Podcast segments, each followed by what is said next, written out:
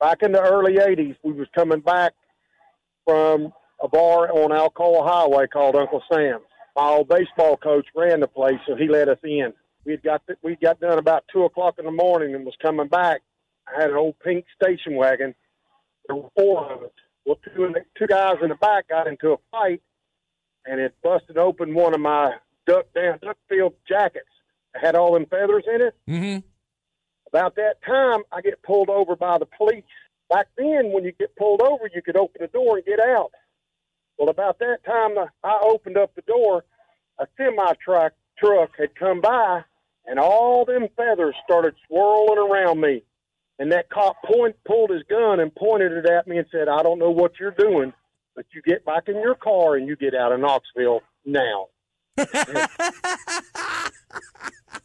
so So I don't know what he was thinking, but we got a break. oh, you freaked him out with the with the, the down feathers in your jacket. Oh, most definitely. He didn't know if we was doing chickens or what.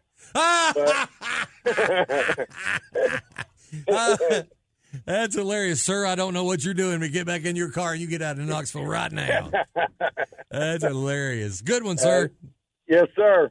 Thank you. yeah, I remember the Uncle Sam's, and now it can be told. In fact, we could do a whole uh, day of Uncle Sam stories someday, maybe.